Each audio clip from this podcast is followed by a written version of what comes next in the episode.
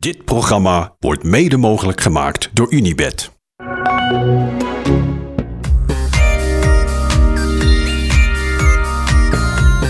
Goedenavond heren. Goedenavond, Hidde. Goedenavond. Ja, gelijk maar even over de, over de, eh, de motoren. De aanval van Pogacar die niet door kon gaan. Thijs, wij hebben het hier eh, in de afdaling van de Jouplan al over gehad. Wat jij? Eh, ja, het is gewoon de knieperigheid van de ASO weer. We spannen een touwtje. Dit is de belangrijkste berg van de Tour, of een van de belangrijkste bergen van de Tour. En nou, we gaan geen dranghekken neerzetten. We spannen hier wel een touwtje. Dat is dan wielrennen anno 2023, waar ploegen weet ik hoeveel miljoenen per jaar besteden om ergens een paar seconden te winnen in een tijdrit of in een windtunneltest of weet ik veel wat. En dat de ASO dan gewoon een touwtje spant om een paar supporters achter te zetten. En niemand uh, helpt om, uh, ja, er geen gendarmes of niemand er neerzet om zo daadwerkelijk erachter te houden. Dat is vrij treurig, toch? Ja, het is een treurige, cynische conclusie, Michiel. Ja, dit is gewoon koersvervalsing. Dit uh, hier, nou ja, tot nu toe wordt de Tour op secondes beslist. En ze zijn voor echt de allerlaatste secondes aan het vechten. Ja, dan kan je dit niet, uh, dit niet erbij gebruiken natuurlijk. Dit is echt uh, slecht voor het uh, imago van het wielrennen. En, en ook van de Tour. Want Thijs zegt, ja, dit is gewoon beknibbelen op centen. Ja, zo staat het natuurlijk vrij bekend omdat ze voornamelijk alles voor de centen doen. Ja. Maar ja, als je inderdaad denkt 100.000 man in bedwang te houden met een, met een touwtje. Ja, dan, dan heb je het volgens mij niet echt begrepen. Nee, dus het is gewoon pis ordinair draait het om geld. Gadverdamme vies, hè? Nee, maar dat is, toch, dat is ja. toch, dat is toch ja, echt... Nou ja, dat we hebben zo, een ja. fantastische dag gehad. Gaan we het allemaal over hebben. De, de sloophamers waar Thijs het uh, gisteren over had, die zijn inderdaad allemaal naar, naar buiten gekomen. Maar ja, en dan heb je zo'n situatie en is het uh, op het scherpst van de snede en dan dit. Het is toch werkelijk idioot. Nou, dat. Dat je het inderdaad zo'n fantastische dag voor het wielrennen uh, hebt gehad. Want er zijn, is heel veel gebeurd en ook best wel weer echt goede dingen. Niet alleen van de koers, maar ook, nou, daar hebben we het straks vast wel over met de, met de beslissing om de koers even te neutraliseren met de valpartij. Ja. Echt wel goede dingen gebeurd. Alleen ja, waar, waar heb je het nou over? Of waar, ik krijg al berichten van mensen die af en toe wel wielrennen kijken, of in ieder geval de Tour. En die, die daar dan over beginnen. Niet over de dag van vandaag, maar over ja, hoe kan het nou dat uh, het publiek daar zo uh, dicht op staat. Ja. Ik zou helemaal gek worden als, als renner. Hoe, kunnen hoe kan het dat die motoren ervoor rijden? Dan heb je het dus daarover. Terwijl ja, dit was een fantastische dag. Alleen. Dat, dat is ook een van de dingen die mensen het meeste zeggen die niet veel verstand van wielrennen hebben, inderdaad. Van, hoe, maar hoe kan je uh, je werk doen of hoe kan je presteren als er zo'n zee van mensen staat op die laatste paar kilometer uh, van een belangrijke call? Dan kan je toch niet door en het is toch super irritant en dat, dat hindert. En ja, dat, dat is ook zo en dat zie je vandaag nog maar eens. En ik, ik denk zelf dat de oplossing heel erg anders ligt. Uh, en we kunnen wel elke keer zeggen, ja, dat is de schuld van de ASO of uh, van de toeschouwers of weet ik veel wat. Maar ik denk dat we ook een soort van mentaliteitsverandering in het wielrennen moeten hebben. Dat je het niet meer normaal vindt dat je op een berg gaat staan en niks hoeft te betalen. Je betaalt voor alles, hè, tegenwoordig. En uh, niet een beetje ook. Als je naar een concert gaat, betaal je weet ik hoeveel geld. Als je naar een voetbalwedstrijd gaat, betaal je weet ik hoeveel geld. Als je naar een volleybal gaat kijken of handbal, of, het maakt me niet uit wat. Als je naar de, nou ja, uh, bij wijze van spreken, als je naar de, naar de bloemencorso gaat kijken, dan betaal je geld. Maar als je naar de Tour de France gaat kijken, dan hoef je niks te betalen. En ik zou het, eerlijk gezegd, ik zou het doodnormaal vinden. En ik zou het zelf ook er graag voor over hebben. Als je op de laatste call van een, van een toertap gaat kijken, dat je 5 of 10 euro betaalt. En, dan? en hetzelfde geldt voor de Paterberg of de Oude Kwaremond of weet ik veel wat. Daar staan natuurlijk nu wel veel VIP-tenten. Omdat dat het enige is dat opbrengt. Maar ik zou het als normale supporter ook echt heel normaal vinden als je een paar euro betaalt. Zodat jij achter een deugdelijk dranghek staat. Zodat je misschien wel van het geld dat je bij elkaar legt uh, een, een, extra groot scherm kan neerzetten. Of een paar extra toiletten. Of een frituur waar je nog een broodje pens kan halen. Het maakt me niet uit wat. Maar volgens mij moeten we er vanaf met z'n allen dat het normaal is dat je voor niks op die berg gaat staan. En dan maar ja, wacht tot de renners langskomen en, je, en ja, dat het gewoon een soort Wild West is. Ja, ik snap je volledig. Als we 5 euro betalen, dan staan er overal hekken. Uh, is er een groot scherm, zijn er toiletten. volgens mij moeten we gewoon daar naartoe. En, en, afstappen van het idee dat het allemaal gratis is. Ja, ik snap je volledig. Maar geld is hier niet het probleem. Je kan toch niet beweren dat de ASO geen geld meer heeft om dit in orde te maken? Dat is toch niet het argument? Dat is toch ook met de, met de boarding in een, in een laatste kilometer van de sprint? Is dat toch ook niet het argument?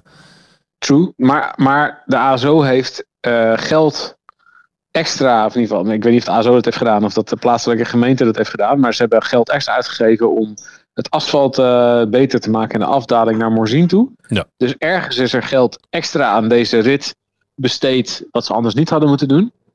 En ja, ik weet niet of, of, of dat.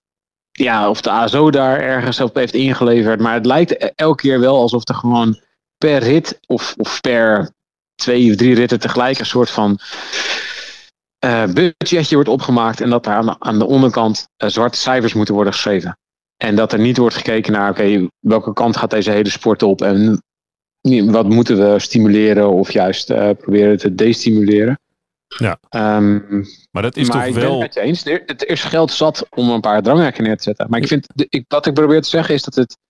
Ik vind dat, we er, dat het niet alleen maar de ASO zou moeten zijn. Ik vind dat het ook in het wielrennen normaal zouden moeten vinden dat als je als toeschouwer, als fan gaat kijken naar wielrennen, dat je er iets voor betaalt, linksom of rechtsom.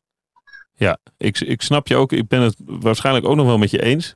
Maar toch, het is dan. Ik ga er toch nog iets tegen inbrengen. Je, je legt het wel bij de supporter neer. Wij stonden in de afdaling van de Jouplan. De kant waar heel veel supporters uh, omhoog kwamen om bovenop uh, daar te staan. Die mensen die daar in de weg stonden, die hebben wij zien langskomen vandaag. Uh, Dat is allemaal met enthousiasme. Dat is allemaal met een hele dure fiets. Dat is allemaal met een glimlach op het gezicht. Moeten we deze kant op? Ja, oh, we gaan kijken bij de Tour. Hupsakee. Dat element is ook iets. Het, het is natuurlijk ook iets unieks op een of andere manier. Je kan gewoon daar naar boven fietsen en dan zie je de aller, allerbeste renners. Is het ook niet een mentaliteitskwestie op het moment dat ze daar dan zijn? Dat die supporters daar zijn. En dat, dat ze denken dat ze gewoon maar over op de weg kunnen staan. Ja, ja. ja. dat denk ik wel. Dat vind ik ook een, een groot probleem. En ik zou het ook best wel goed vinden. Er was gisteren, of eergisteren, was er een filmpje van. Ik denk op Sportza, uh, uh, de Instagram van Sportza stond er een filmpje van een paar jongens een shirt van het Ierse nationale elftal. Die stonden met hun rug naar, de, naar het parcours en die, die elleboogde bijna Philips uit de wedstrijd. Ja. En Philips dook onder die elleboog door alsof het gewoon de normaalste zaak van de wereld was. Van ja, ik, ontwijk je even een elleboogje met 60 per uur. En ja, dat is een beetje part of the deal. Maar ik zou dat ook wel goed vinden als je misschien wel gewoon ook individuele toeschouwers zou aanspreken op hun gedrag. Of misschien wel aansprakelijk zouden stellen voor hun gedrag. Dat hebben we natuurlijk wel al een beetje gehad met die mevrouw van Opinomi. Die werd, die echt daadwerkelijk die werd, werd wel heel erg ja. verketterd. Die werd ook echt gezocht door de Franse justitie. En die werd uiteindelijk, uh, wat moest ze, uit mijn hoofd uh, is het volgens mij afgelopen dat ze een 1 euro moest betalen. Maar goed, dat was destijds ook al zo met uh, die toeschouwer die Eddie Merckx een klap in zijn lever gaf. Die moest ook 1 euro betalen als schadevergoeding. Ja. En ik denk dat het wel goed zou zijn als je ook al meer naar individuele toeschouwers zou kijken. Maar het begint natuurlijk wel echt bij beleid. Als je gewoon mensen vrijlaat en je spant een, een touwtje op de weg en je doet er verder niks mee, dan gaat niemand erachter staan. Dan gaan er een paar voor staan. Je weet hoe dat werkt, heren. Dan gaan er een paar voor staan. Dan denken een paar anderen, ja, ik kan het nu niet zien. Dan klim ik er ook overheen. Dan denken die gasten die erachter staan, denken, ja, hallo, ik sta hier niet vier uur voor, voor niks om straks, om straks die renners voorbij te zien komen en dat ik als enige hier niks zie. Dan klim ik ook over dat touwtje heen. Ja. wat dat betreft hebben ze het in, in, in, nou, bijvoorbeeld in Spanje hebben ze het al beter. Daar staan er, staan er meer mensen. In Italië heb je een soort van plaatselijke politie elke keer die dan met van die gekke jagershoedjes op, op de Zonkerland of zo bijvoorbeeld, die allemaal mensen achter de hekken staan te houden.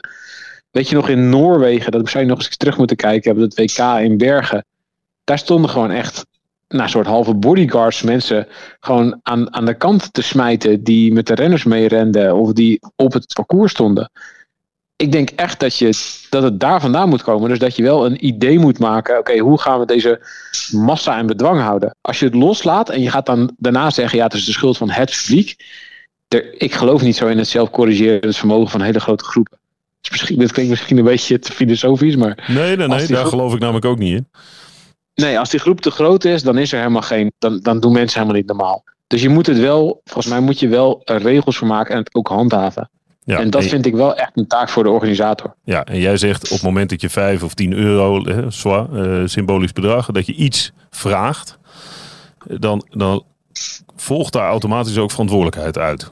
Volgt en verantwoordelijkheid uit, dan dat je dus niet daar gewoon staat van ja, het is openbare weg en dit is ook voor mij. Namelijk, dan ben je op dat moment ook gewoon echt fan of, of uh, toeschouwer of publiek bij een evenement. En ik denk dat je met die 5 of 10 euro kun je ook gewoon, uh, of het nou dranghekken zijn of beveiligers, je kunt er ook iets van, van betalen. En ja, dat mis ik nu gewoon in totaal in het wielrennen. En dat is, dit is, als je iets verder denkt, is dit gewoon um, het grote financiële probleem van wielrennen. Dat er heel veel mensen naar kijken en heel veel mensen ook langs de weg staan. Maar als je dan gaat kijken wat die mensen daadwerkelijk bijdragen, indirect of direct aan de koers of aan de ploegen die daar rondrijden, dan is dat heel vaak nul. Ja. Je kunt nog zo'n grote wielerfan zijn, maar heel vaak is dan de geldstroom van jou als individuele wielerfan naar een, een, de ploeg die je supportert of naar een evenement wat je heel leuk vindt, is heel vaak nul. En dat is in eigenlijk in geen enkele andere sport is dat zo. Als jij fan bent van Ajax, dan koop je een ticket en dan koop je een, een shirtje en dan kijk je naar uh, Eredivisie Live en dan betaal je geld voor. En op allerlei manieren komt dat geld komt terug bij de ploeg die jij supportert. En dat is in wielrennen eigenlijk totaal niet zo. Dus dat is, dat is een soort gemankeerd businessmodel in het wielrennen. En dat zie je met, op dit soort dagen eigenlijk het meeste terug. Dat uh, die ploegen misschien wel professioneel kunnen zijn als ze uh, het voor elkaar krijgen om een paar goede sponsoren aan zich te binden. Maar dat de wedstrijd zelf en de sport zelf soms echt ontiegelijk amateuristisch is. Michiel, heb je hier nog wat aan toe te voegen? je zit te luisteren. Ja, ik zit, uh, ik zit aandachtig te luisteren. Heb ik hier aan ja, ja, nou ja, er zijn een paar dingen. Er zijn denk ik twee soorten supporters. Degene die jij net noemt de, de hele enthousiaste fietsende supporters die uh, er een dagje uit voor maken en hier langs gekomen gereden en, en, en volgens mij een idee hebben hoe wielrennen werkt. En dan heb je de supporters die met uh, koelboxen vol met bier naar boven komen gelopen en in een, in een pubtentje slapen die ze um, aan het einde van de dag ook gewoon vrolijk daar op de berg laten staan omdat die helemaal of is ondergekotst of gewoon kapot is. De scène waar wij gisteren naast stonden. waar wij gisteren zaten. Dus ja, dat is, het is een beetje, uh, ja, dat, dat maakt natuurlijk, uh, dat maakt het qua supporters een beetje, denk ik, moeilijk. Want we, ja, ik zie ook de liefhebbers, maar ik zie ook echt de idioten. Die inderdaad gaan meerennen met een uh, broek uh, half op hun knieën. Dat is schijnbaar ook helemaal, dus helemaal hip mode, ja. om dat te gaan doen. En dat rent ook echt hartstikke makkelijk. Ik bedoel, als, ja, als hij dan helemaal afzakt en je, en je pleurt op je mel vlak voor zijn rennen, dan heb je natuurlijk helemaal de pop aan dansen.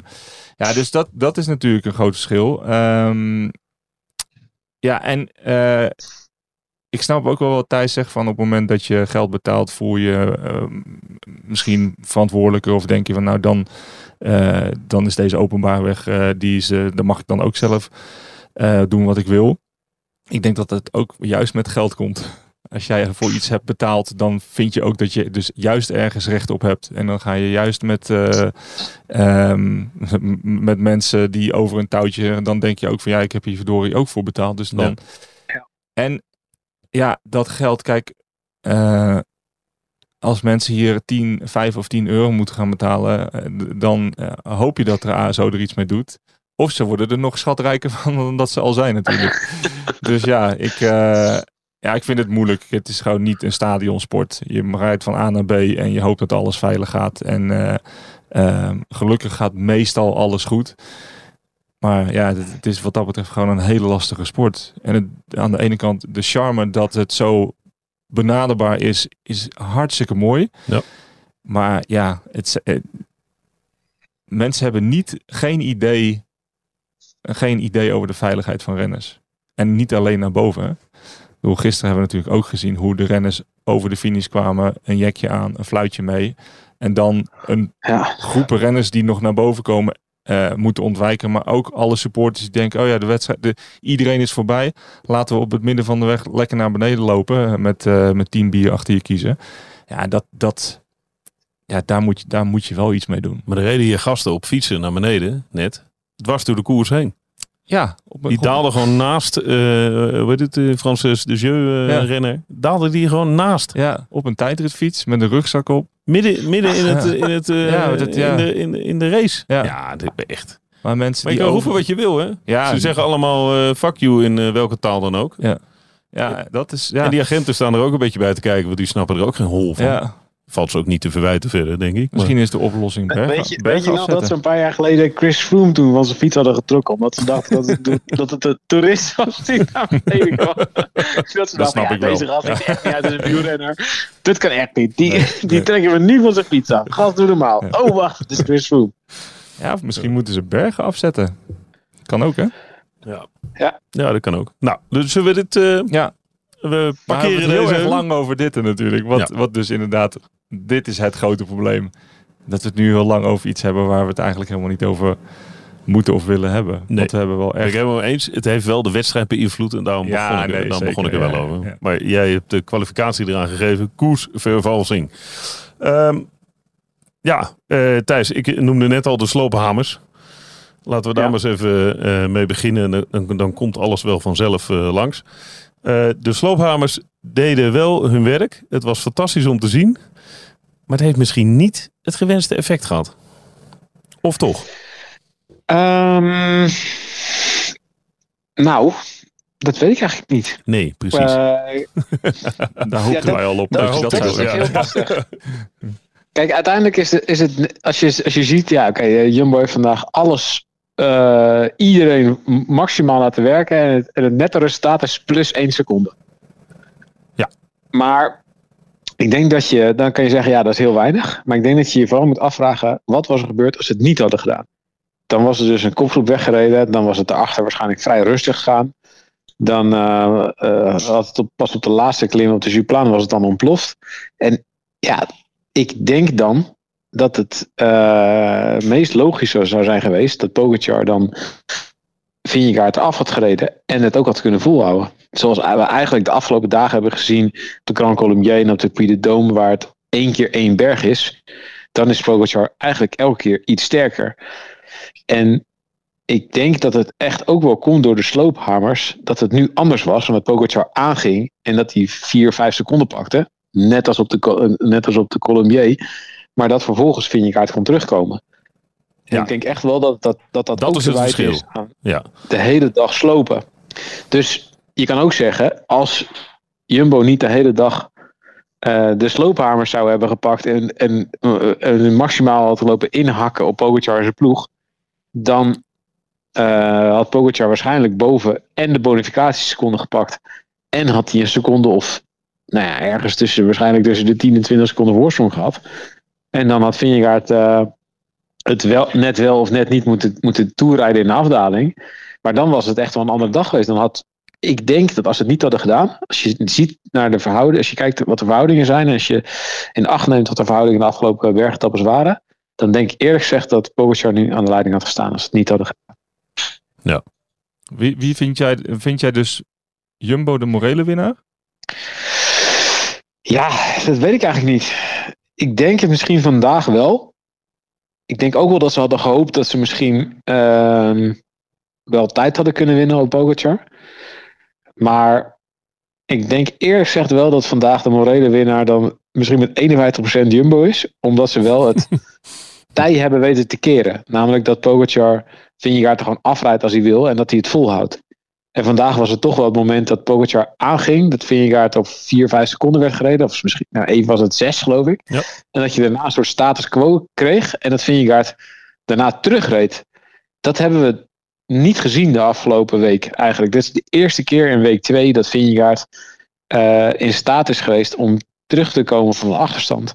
Dus dan zou ik denk ik toch, ook al is het heel lichtjes, maar zou ik toch het morele voordeel vandaag aan Jumbo geven. Wat zeg jij? wat maak jij ervan? Um, nou ja, ik, ik, ik, snap wel wat Thijs zegt, maar dit is ook misschien de eerste keer deze week dat hij van echt zo ver aangaat. Hij gaat wel, hij gaat wel echt uh, op een paar kilometer onder de top. Gaat, plaatst hij zijn aanval. Waar die op andere, in andere um, etappes deze week natuurlijk korter voor de finish. En dat, dat houdt hij dan vol. Dus uh, wat ik al heb gezegd, de Vingegaard die kraakt wel, maar die breekt nooit. Die breekt inderdaad in een verschroeiende sprint van 500 meter of, van, van, of nog iets langer van, uh, um, van Pogacar. Maar nu ja, nu zie je dat hij gewoon, hij breekt niet. Hij kan gewoon zijn tempo blijven rijden en hij, en hij komt terug. Ja, ik denk niet dat, uh, ik denk dat het idee waar Jumbo mee gestart is, is om inderdaad een, een Col de Granon ehm, idee, daar zijn ze denk ik mee gestart, om te slopen en hem proberen echt te lossen op een klim.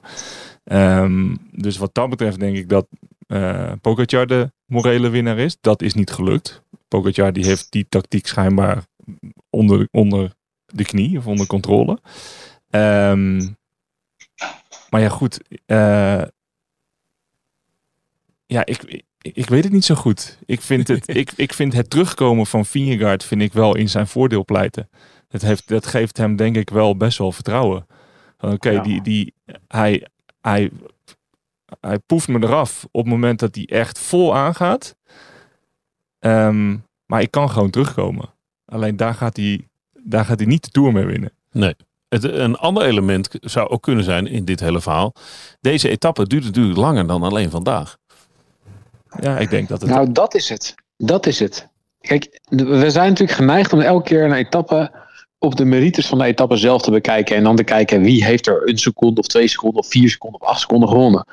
Maar het is over de hele Tour gezien, gaat UAE ervan uit dat het een secondenspel wordt. En gaat Jumbo ervan uit, en dat zei Vingegaard vandaag ook weer, dat het geen secondenspel wordt. Dat het wordt beslist met minuten. Dus dit is een fundamenteel verschil in opvatting tussen deze twee ploegen. En UAE denkt dus, als wij gewoon elke dag seconden blijven sprokkelen, dan komt het vanzelf wel goed. En dan gaat Pogacar winnen. Net als, nou ja, eigenlijk net als in de Tour van 2020 tegen Roglic. Yep. En Jumbo gaat ervan uit, als wij dit blijven doen, dan gaat er vanzelf eentje breken. En ik denk nog steeds niet dat we weten wie er gaat breken als eerste. Maar als dit zo blijft duren, als ze zo blijven koersen zoals vandaag, dan gaat er een van de twee breken.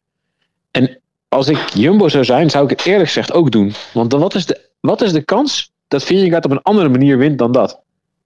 Als je nu zo door blijft rijden, en dan gaat, ik denk, het is vandaag extreem, extreem zwaar geweest. En dat zie je echt aan de, nummer, de nummers nou, zeg maar, uh, de eerste tien, dat gaat nog wel. Maar als je ziet op hoeveel tijd uh, nou ja, bijvoorbeeld de nummer 12 vandaag binnenkomt.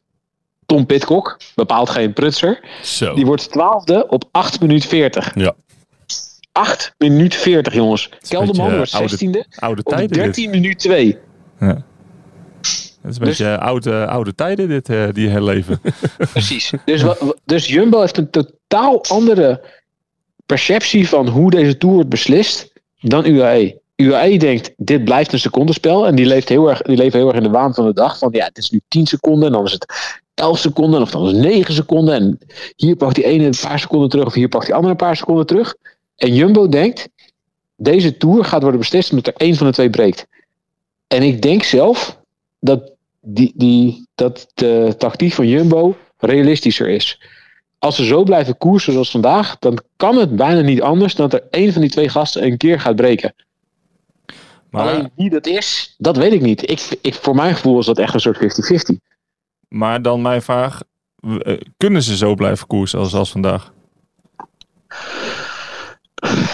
Ja, ik weet het niet. ik heb geen idee. Ja, de, vandaag was, Vandaag hebben ze ook geen mannen meegestuurd. Hebben ze gewoon echt als. Ze hebben gewoon. Ze hebben nergens op gereageerd in het begin. Niemand zat mee. Ze hebben gewoon van het begin gezegd: we gaan gewoon zo hard mogelijk. Vanaf de eerste, eerste categorie call. Gaan we gewoon zo hard mogelijk tempo rijden. En dan zien we wel wie er overblijft. Ja, houden ze En zelfs dan is het verschil dus nul. Ja, maar dan heb je wel dat iedereen, iedereen heeft zo hard mogelijk gereden vandaag. Er is niemand bij Jumbo die zich vandaag heeft kunnen sparen. Terwijl als je maar van de andere ook niet. Wat zei je? Van de andere ook niet.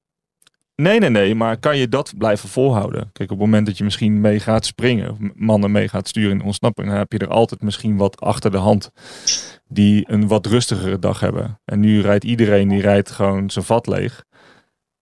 Tot het moment dat, dat het een één op één gevecht wordt. En hoe. Ik, ja, ik, ik denk dat, dat je helemaal gelijk hebt over het feit dat dat de tactiek van Jumbo is. Die, die, kijk, die hebben gewoon een lange termijn tactiek. Terwijl UAE inderdaad veel, veel korter kijkt. Maar kan je dat vol blijven houden? Want ze slopen niet alleen elkaar, maar ook zichzelf natuurlijk. Ja, oké, maar wat is, het, wat is het alternatief dat ze hebben bij Jumbo? Nee, ik ja, denk dat ze gewoon geen ander. Ik denk dat het alternatief er niet is. Als ze wachten tot de laatste klim, dan gaat, dan gaat Pogacar gewoon elke klim gaat hij beter zijn dan Vingegaard. Nou, daar is hij gewoon te goed voor ook op dit moment. Ja. Maar de zwakte van. Zie jij ergens de, de voorspelde uh, potentiële zwakte van uh, Pogacar? nou, nee, het is geen zwakte, maar nee, er zit toch vandaag. dat dat vandaag terugkomt, is toch. Ja. Anders dan op de Puy Dome en anders dan op de Colombier. Ja. Maar als je dat dan weer tegenover vorig jaar zet, ja. heeft, of heeft uh, Pogacar daar ook de stappen in gezet. Net als dat Vingegaard stappen heeft gezet in zijn ex explosiviteit. Ja. Heeft Pogacar natuurlijk stappen gezet in het aankunnen van echt zware koersen. Misschien dat hoogte straks een, beslissing gaat maken. Ze hebben nu en ten opzichte van vorig jaar is ook echt een, echt een verschil dat Pogacar nu alleen maar Vingegaard in de gaten hoeft te houden. En vorig jaar dat hij in de eerste uh, tien etappes van de Tour, ik weet niet echt niet meer uit mijn hoofd, wanneer die etappe in de Canon was, dat hij het gevoel had dat hij ook op Roglic moest letten. Ja. ja. ja. Nou, dat was toen echt de sleutel, toch? Specifiek die etappe was dat. Ja. Een spervuur van aanvallen en uh, uiteindelijk uh, brak hij. Dat hebben ze nu niet. Dat tactische element is natuurlijk weg. Ja, absoluut. Ja. Uh, de warmte, overigens. We hebben wel eens gezegd dat de warmte misschien een probleem is voor uh, Pogacar. Dat heeft hij ook opgelost op een of andere manier. Terwijl hij wel met echt hele witte lippen over de finish kwam. Ja, maar ik denk, op. denk dat hij een veeg teken hoor. Lippenbalsem. Uh, ja? Ja, iets te veel lippenbalsem. Die wordt dan een beetje zacht als het wat warmer wordt. Als je dan, dan smeer je automatisch iets te veel op. Het schijnt wel fan te zijn van Labello inderdaad. um, wat, is het, wat, is, wat zijn witte lippen? Uitdroging? Of wat, ja, wat is sowieso renners die onder het zout zitten en, en wit uitslaan. Dat, dat heeft wel een teken van, uh, van, van, iets te weinig uh, hydratatie. Ja. Maar witte uh, lippen had ik nog niet heel vaak gezien op deze manier. Nee. Het leek, leek echt alsof hij... Uh... Ja, of hij was aan het schuimbekken omdat hij zo kwaad was. Hij was wel boos. Dus hij was goed boos. Hij was goed zaggerijnigd toen hij over de finish kwam. Vind ik wel goed ook. Ja, ik vond het wel heel knap. Even, even in zijn sprongetje uh, uh, tussen de Blistex en Labelle door. Maar dat hij het sprintje wint. Dat vond je knap? Vind ik, ja, hij heeft de hele afdaling op kop gereden. Eh, alleen het laatste stukje dat Yates erbij kwam. En toch eh, op een soort van echt woede sprint hij gewoon Jonas nog uit het wiel. Ja, ze doen daar, maken ze daar een fout. Nou, ik had op zich, eh, ja. kijk, ja, hij had Yates best wel terug kunnen laten komen. Die had hij weg kunnen laten rijden. En dan gingen ze sprinten voor plaats 3 en 4. Ja, als hij dan uh, secondes pakt en Jonas pakt niks. En dan, dan dat, dat... Nou, dat scheelt twee seconden. Ja. Ja, dat, daar zie je echt dat, dat ze niet, dat, dat ze niet of dat ze toch minder kwaliteit in de ploegleiderswagen hebben zitten. Het verschil, dus, dus de bonificatieseconde is 10, 6, 4 voor de eerste drie. En nu worden ze tweede en derde. En dat zag je ook eigenlijk aankomen dat het zou gebeuren. Dus dan is het verschil plus 2 voor Pogacar aan de finish. En op het moment dat ze Yates, dat hij niet in het wiel van Yates gaat zitten. En ik denk dat Pogacar, of uh, Vingegaard, die dacht op het moment dat dat moment ook, nou, laat maar rijden. Die ga, daar ga ik geen energie in stoppen. Dan hadden ze dus uh, gesprint voor 4 en 0 seconden. Het verschil tussen 3 en 4. En dat verschilt gewoon 2 seconden. Ja. Dat is gewoon niet. Ja, heel moet, eerlijk zijn, dat is gewoon niet slim. Ik ga het heel even opnemen voor de ploeglijst van Joey. ik heb er geen hoge pet van op, maar die, die nee, was heel duidelijk. Ja, ze reden volgens mij niet, niet heel erg achter. Want uh, er waren, ik heb de auto's niet vlak achter hun gezien achter de kopgroep. Want er lagen, dat waren de verschillen te kort voor. Dus die... Uh, nee, het duurde lang voordat, uh, de, lang voordat de oudste waren. Dus ik denk dat het ook vooral aan, aan de, de eerzucht van, uh, van Pogacar lag. Dat die dacht van, nou, ik wil deze etappe ook nog winnen. Zeker na wat er op de, op, bij de tussensprint op de, op de Jouplan natuurlijk gebeurde. Dus die heeft denk waarom, ik ook... uh, dus een vraag. Waarom ging Vingegaard in de afdaling... Waarom probeerde je niet Pogacar onder druk te zetten? Ja. Is wel een betere daler. Ja. Jij, jij zei het van de week al. Ik heb, ik heb nooit echt dat idee gehad dat hij een betere daler is dan Pogacar. Ik vind Pogacar is natuurlijk ook best wel een, een stuurman. Ja. Uh, anders kan je ook niet in de Vlaamse klassiekers zo, uh, zo goed uit de voeten. Het is wel iemand die, die behendig is op de fiets. Maar je zag inderdaad dat hij...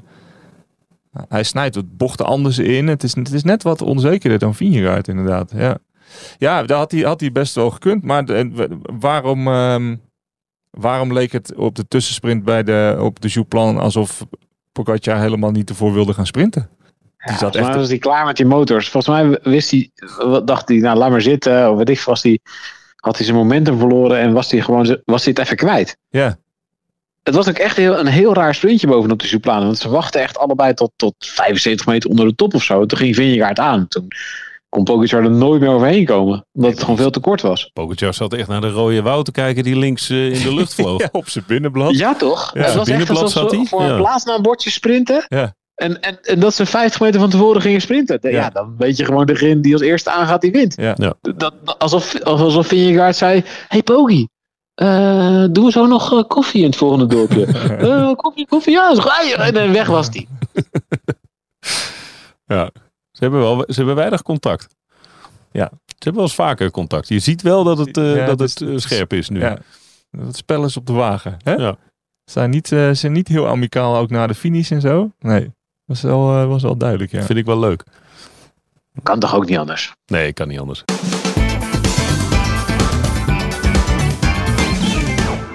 Hey, even uh, Carlos Rodriguez. Met meer aandacht dan uh, Kwiatkowski. Uh, want die had ook wat meer verdiend gisteren. Maar wat een heerlijke zegen voor Rodriguez. Toch? Ja. ja, oké. Nou, zal ik erbij zal ik deze oppakken dan? ja, ik kan het ook zelf doen als, als jullie heel even pauze willen. Wat is dit nou, hé? Ja. Hij verschalkt, okay, nou, hij verschalkt twee van de, van de beste redders die we hebben. Of misschien wel de twee beste op dit moment. Nou, met afstand.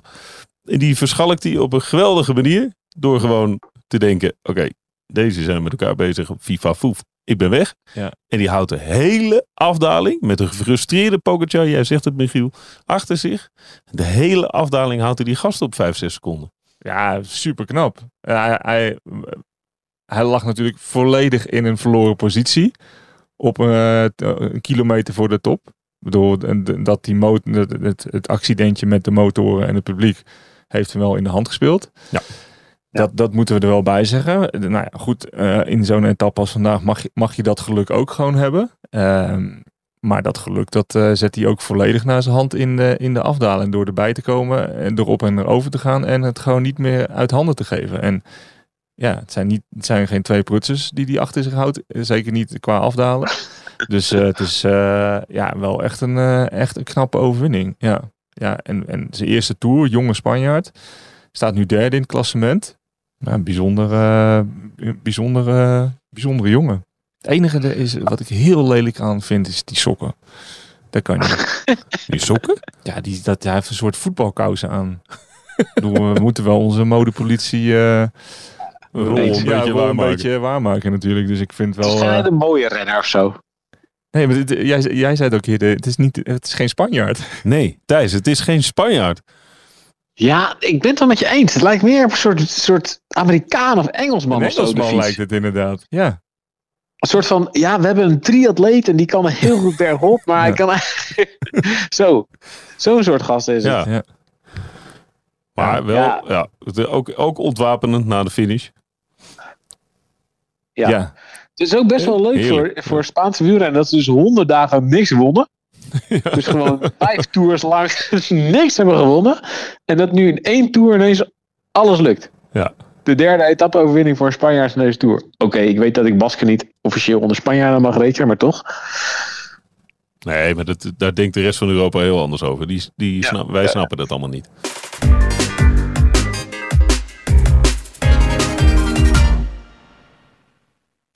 Dan nog even uh, het begin van de etappe. Er gebeurde ongelooflijk veel. Maar het begon natuurlijk wel op een, uh, op een ontzettende klote manier. Uh, er gaat een renner van uh, Lotto Destiny onderuit. Echt, nou ja, de, etappe was nog niet koud onderweg. de weg was daar beetje nat. Het, het, had in het begin wat geregend. En ze gaan, nou ja, drie rijen dik onderuit. En dan gebeurt er iets eh, wat, wat jij, uh, Michiel, zei, dat het heel positief was. Ja, dat vind ik echt heel positief. Dat de wedstrijdjury gewoon heel adequaat, maar ook echt heel snel. Want we, we hoorden dan op tv van dat ze binnen 10 seconden over de koersradio zeiden: Oké, we neutraliseren de koers. En dat vind ik echt heel, dat vind ik echt heel goed. Dit is, dit is gewoon een goed teken dat dat zij ook de beslissing daarvoor nemen. Ik vind altijd een zwakte bot als dan de patroon van het peloton moet opstaan om dan de koers stil te leggen. Weet je, met die valpartij toen in de Tour, waar, waar Tom Dumoulin bij lag. Ja. Dat Cancellara dan moet zeggen van, ja, rustig aan jongens. En dan heb ik altijd, ja, dan... Je bent wedstrijdjury. Tony Martin. Ja, precies. Je bent wedstrijdjury voor iets. Want jij bent verantwoordelijk voor hoe, hoe de koers verloopt en of je de veiligheid kan waarborgen.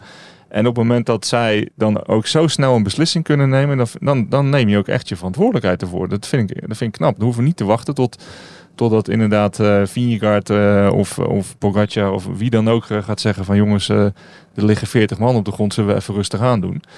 Ja, dat vind ik, vind ik echt een heel goed teken. Vind ik heel, heel fijn dat, dit ook, dat we dit ook vandaag hebben gezien. Ja. Zo is het, hè, Thijs? Niks aan toe te voegen. Eens. Ja, oké. Okay. Vond jij het ook zo verrassend dat Adrien Petit nog opstapte? Oh man. Ja, dat je, dat je, dat je met, met zulke, zoveel schaafhonden nog die etappe moet volmaken. Nou, en het, weet je wat het ergste is? Dat je ook gewoon weet dat het morgen erger is. En dat het overmorgen, nou oké, dan is het rustig. Maar dat het, het wordt alleen maar erger. Weet je, vandaag, vaak is de eerste dag dat je, dat je als je valt, dan kan je maar beter meteen opstappen. En als het alleen maar schaafhonden zijn, dan gaat het vaak nog wel. Dan krijg je een beetje een adrenaline en dan is die zwelling er nog niet. Dan, dan denk je nog, oké, ik ben nu heel stoer. Kijk eens, ik, mijn broek hangt op, uh, op half zeven en alles is gescheurd. En, maar morgen, oh mijn god, ja, is... Je ziet hoe, hoe hard het gaat hè, met renners die er nu uitvallen het gaat, de, dit tempo in deze tour en de, het niveau waarop deze tour wordt verreden, dat gaat zoveel slachtoffers kosten. Ja, de marges worden heel klein, ja. Ja, absoluut. Ja. En, en uh, wat ook wel opvallend is, want wat wij nog vandaag tegen elkaar zeiden, van tot vandaag was het vrij opvallend hoe weinig valpartijen er eigenlijk waren. Uh, en natuurlijk heeft het, heeft een beetje geregend, dus de weg lag een beetje half nat, half droog. Maar je hebt dan ook nog een hele vervelende valpartij van Bardet en ook van Shaw. Die, die vermoeidheid gaat natuurlijk ook, en zeker omdat je nou in de bergen eh, zit, gaat natuurlijk ook een rol spelen bij, bij valpartijen. Rennen zitten echt op hun knieën. Dus het wordt, al, het, het, wordt allemaal wat minder scherp. Of je moet al, ja, je moet al wat meer op je tenen lopen. En op het moment dat bijvoorbeeld ja, vandaag eh, alle Philippe echt gas opendraait en alles onder druk zet om, om een ontsnapping te forceren. Ja, dan weet je dat er achter in het peloton nou, 150 man ook zitten te forceren. Van ja, ik moet nou niet loslaten. Ik moet de bus die komt straks, je moet deze afdaling of je, moet een gaatje dichtrijven, je moet terugkomen. Dus ik denk dat dat wel een, uh, dat gaat ook wel een factor nog zijn hoor. Ja, de vermoeidheid, het, ja, het is, het is niet normaal wat we zien natuurlijk. Thijsie, uh, bedankt voor nu. Je moet er vandoor. Yo. Yo, yo, yo.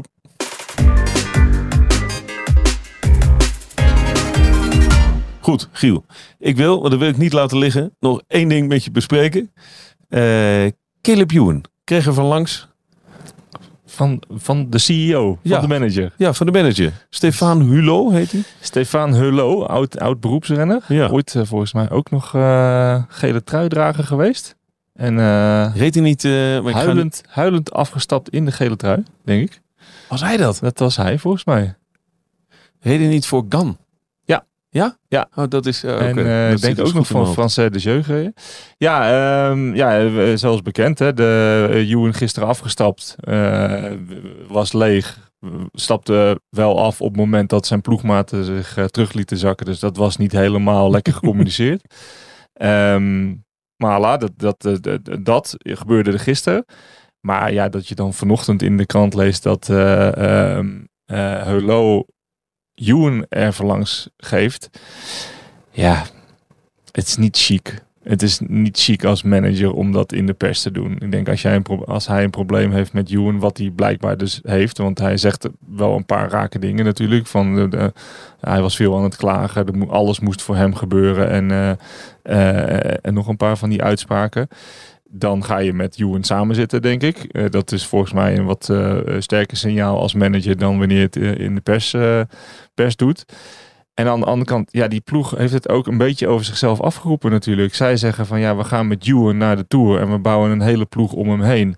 Um, is natuurlijk wel wat de laatste jaren van zijn pluimen verloren. Het is niet meer de Ewan van een paar jaar geleden. Uh, desondanks deed hij het niet heel slecht deze Tour. Volgens mij twee keer derde en een keer tweede volgens mij al. Of, of andersom, twee, uh, twee keer tweede en één keer derde. Um, maar ja, ik denk dat hij, ik denk dat Ewan zijn, zijn beste tijd al heeft gehad. En, en zo te horen, zijn beste tijd bij Lotto.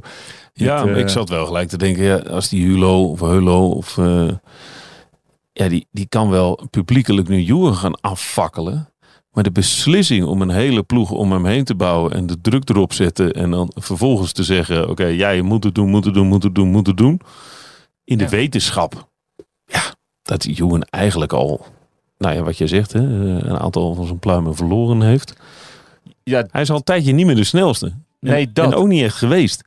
Nee, dat. Maar um, uh, Ewan staat er ook niet bekend. Staat er ook, nou, laat ik het anders zeggen, staat er juist wel bekend omdat hij ongeveer alle Tour de France hiervoor ook altijd net voor de bezemwagen uitreden en als een van de laatste binnenkwam. Dus wat verwacht je dan in een Tour die zo zwaar is? Denk je dat hij dan wel in één keer makkelijk de berg over gaat? Dus ja, het is natuurlijk gewoon niet. Uh, ja, dat is het. Het is gewoon niet chic. Ja, hij uh, is dit jaar, of sinds dit jaar, is die, is die manager, Stefan Holo. Um, heeft John Lange opgevolgd bij, uh, bij Lotto Destiny. Uh, hij, is, heeft ervaring als, als manager. Hij heeft heel lang bij Sojasun gezeten in, in Frankrijk. Um, ja, dit, ja, ik weet niet of het er daar ook zo aan toe ging. Maar dit is, ja, dit is volgens mij niet de manier waarop je waarop je een ploeg, uh, ploeg managt en dan zeker niet met, je, met je renners omgaat. Dat doe je gewoon, dat doe je. Goed. Tot morgen? Ja, weer een, gaan we weer klimmen? Geloof het wel hè? Ja, een stukje. Beetje hè? Beetje. Ja. Was wel een lekker plekje vandaag hè? Heerlijk plekje. Ja, ik, een dikke complimenten aan jullie. En dat was een heel leuk Frans omaatje. Ja, die ons hartelijk bedankte voor het feit dat ze bij ons tv mocht kijken. Ja. ja.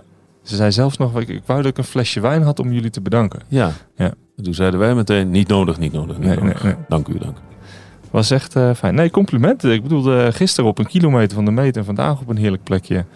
Ik uh, rij morgen weer graag achter jullie aan om te kijken waar we weer belanden. Zal wat worden. Goed, tot morgen. Tot morgen. Dit programma werd mede mogelijk gemaakt door Unibed. Luister naar In Koers, borrelpraat vanuit het peloton met Wout Poels en Dylan van Baarle. Volle bak koers tot en met de eerste strook. En lekker aan elkaar gelijmd. Ja, en lekker aan elkaar gelijmd. Ik voel me wel net zo, net zo brak, uh, als ik heel eerlijk ben. Kunnen we die alvast reserveren voor naar Luik? Uh, ja, joh, die, die, die is altijd op. Als we bellen, dan, uh, dan gaan de deuren okay, open. Okay. Beluister hem in je favoriete podcast-app.